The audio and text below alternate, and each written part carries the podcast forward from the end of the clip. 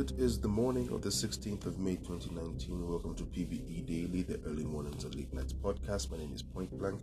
Apologies for how groggy my voice sounds, or maybe that's just a charm that just at this hour.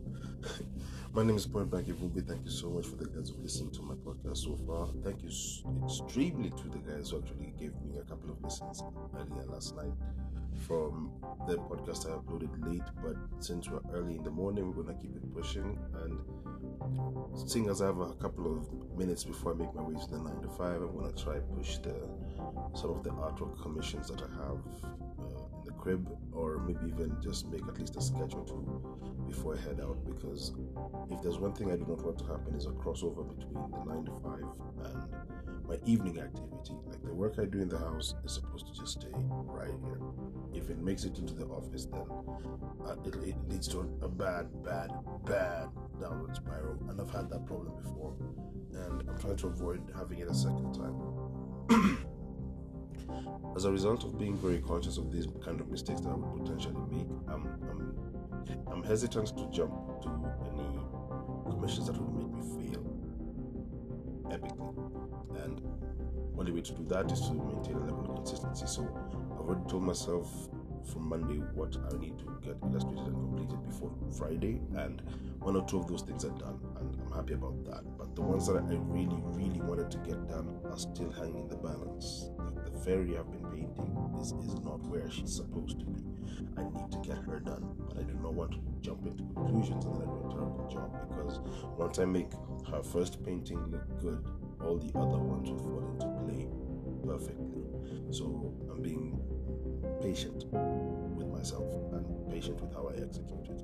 Thank you so much for the guys who gave me critique yesterday and have been giving me critique for the last couple of days for the podcast.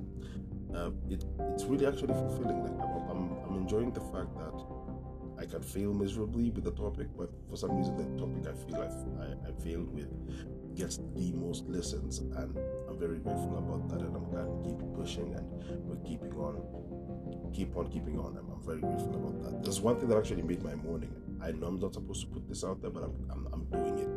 I, I normally make the image for the podcast and share it on my Instagram account, Point Blank And the image I shared from yesterday morning got a like, and I would I damn near flipped out when I saw who liked it, and I was glad to see that it was a female MC from the states called Lady Luck, and I've forever been a fan because of how she held and attacked her rhymes. She, she's she's got that.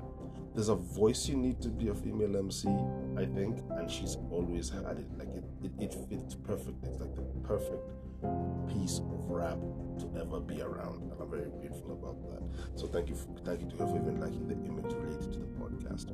I tried to put together a, a Telegram broadcast account, but I figured, you know what, it's I'm, I'm already spread thin as it is. It doesn't make sense to actually have another way to put it out unless somebody can convince me that it makes sense to make a broadcast of that.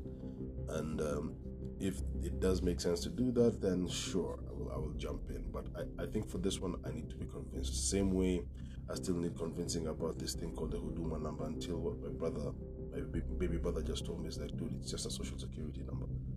Now I'm looking at it different. So whenever I hear the word social security, I just think about how the state is able to tally and take care of society. But now, when I look at it here, I'm like, why does a baby need one? That's the part I don't get. But never here nor there. We, we wait for the next shoe to, shoe to drop and then we'll worry about it then.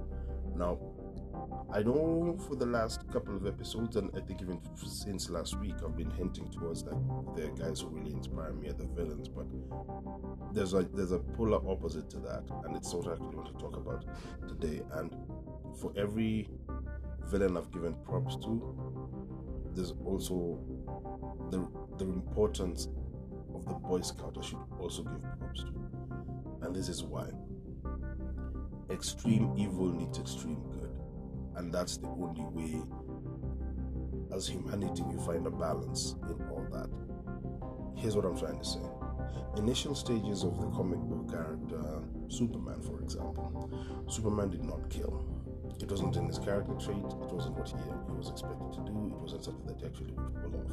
Yes, he has all this power, but he always used to, as as the character once said in, in, a, in, a, in a series, I, I walk around in a cardboard box fearing that I will punch someone so hard that I'll actually destroy them or kill them. And he was saying this addressing a character called Darkseid, and Darkseid could actually take a punch. So it was when he actually was able to really use his power to its full potential. And it took me back again to the initial stages of the comic book character. And him and the character Batman, for, for guys who are as old as I am, we remember days when all he did was capture the, the villain, arrest the villain, or put the prisoner the prisoner away, and hope for the justice system to do what needs to be done.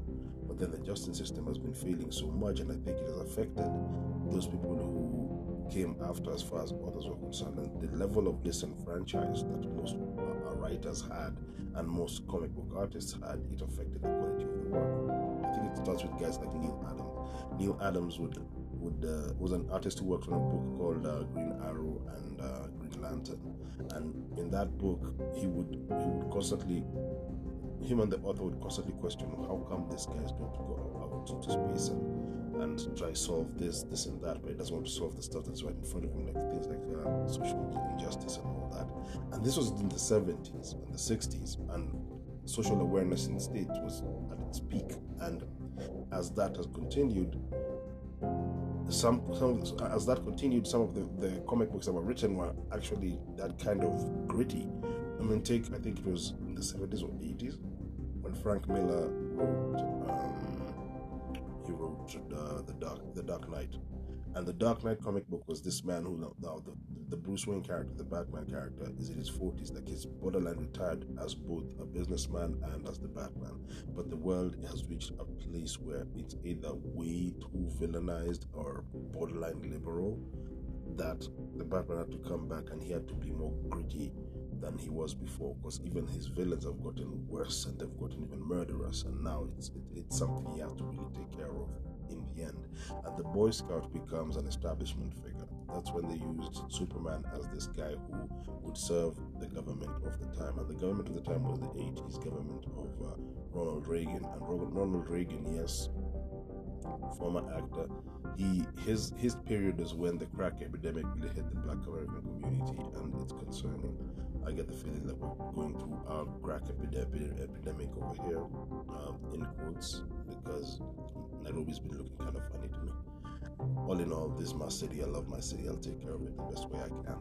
Now, to not digress too too aggressively, I'd like you to think about this whole idea of the Boy Scout. Now, when I say the Boy Scout, I mean this: a moral high ground that exists that makes your character or the character that you're trying to inspire reads the book to see from a perspective of humanity and from a perspective of respect how they should treat the next man. The book I normally use to try explain why it's important for the perspective of good to really be portrayed to the to the world and the reader and the young is uh, the Adventures of Enruff. It's one of the comic book titles I illustrate. I do it side by side with the twin brothers Rodney and Sydney Afande, and no, I haven't been able to start really illustrating the pages of the book because the book that I'm working on, I've been working on since January. I need to finish this book also, and it, it's hard for me to compartmentalize uh, the, the, the kind of art I create, and so I, I try avoid having too much of a workload from any other commissions, so I can just focus on these three books right now. So it's the Adventures of uh, the, the children's book that I'm working on, and then there's one other book, and these books have to be done before July, and I will put on hold any other kind of work outside the nine to five in order to make these things come to life. And I miss having my own weekends in the house so I just relax and work. It, it, they'll they'll come back. They'll come back in the end.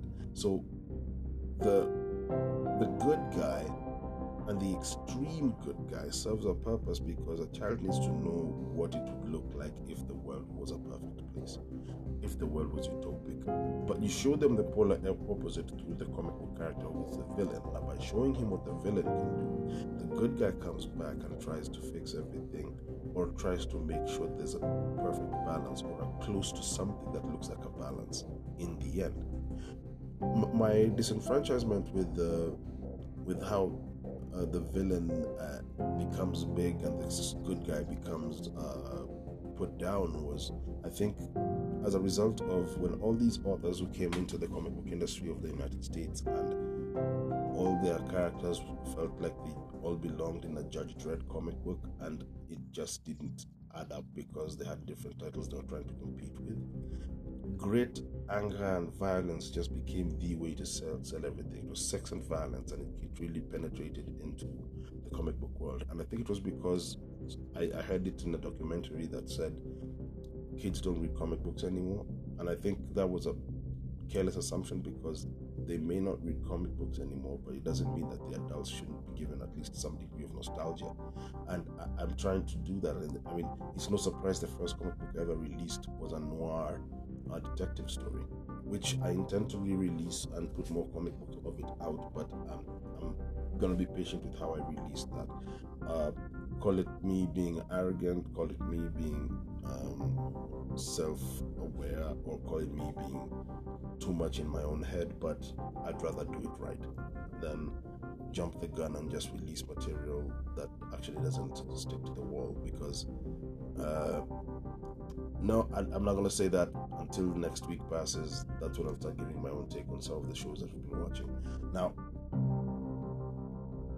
a, a comic book author from back in the day was sitting down in the cinema hall watching this movie called Batman vs Superman, and he was watching it, and as the, the character was getting all all kinds of violent the way he sat there, he was shaking in anger, and he went to watch the movie with his wife.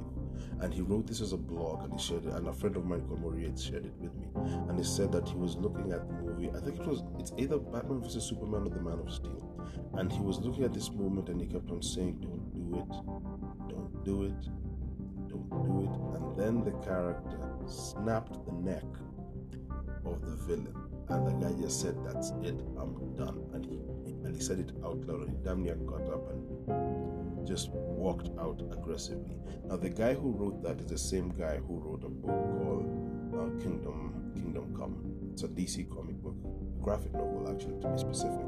And the graphic novel was imagine the golden age of superheroes coming back and saying, Well, I know you guys are doing it more like vigilantes and trying to get paid off of this, but it's not fair to the next generation of heroes who come out for you to act like corporates and act like bankers when it comes to this business. But then the value of storytelling has actually been affected too. In fact, in, in more ways than one, in some comic book uh, franchises that are bought by certain entertainment entities, and the quality of story is affected because they're now it's reduced to the numbers and not the, the passion levels that the story would have.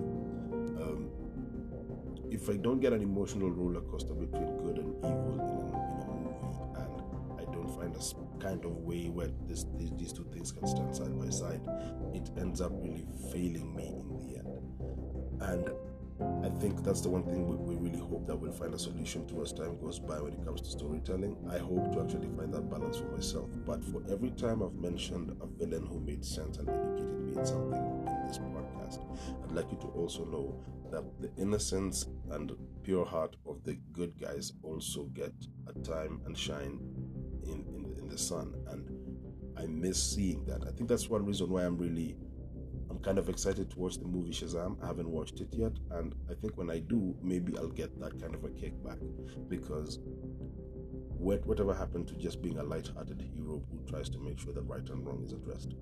What's whatever wrong with that? I'm actually working on another uh, potential piece of work that I'll be illustrating and writing for in the future, and we're, we're hoping to have that moral compass come back because we, we can't just have a world full of borderline villains, basically psychological sociopaths as, as heroes out there. And when that balance comes to me and to the guys who are creating this material with, I hope it actually works. I do hope that this level of fatigue I've been having the past couple of days comes to a halt, or if not uh, a balance, if you will. Um, I've always said this in passing: mortality is flawed because it gets tired. But what, what, what are you gonna do? What are you gonna do, man? You just have to. I just need one day of proper laziness and sleep, and I'll be good to make another week become even more successful. Living five days at a time, you know. And as I make my way to the office in a few minutes, I'm going to make my very best efforts to make sure that the work I create is of par and if not surpassing the good things I'd like to see the world have. And with that, I'd like to thank you guys for giving me a listen. Thanks, thanks again for also sharing with your friends and telling about the podcast. Do feel free to keep sharing it with everybody else that you know. And in the words I would like you to immortalize into your minds every morning as well, be Caesar or be nothing at all. I'll talk to you guys in the evening. Hopefully, I'll have even more energy thanks to the day of success that I have because I want to succeed today. I really want to succeed. I woke up with that thinking and I intend to see it all the way to the finish line. You guys be good. We're going to talk in a few hours. God bless.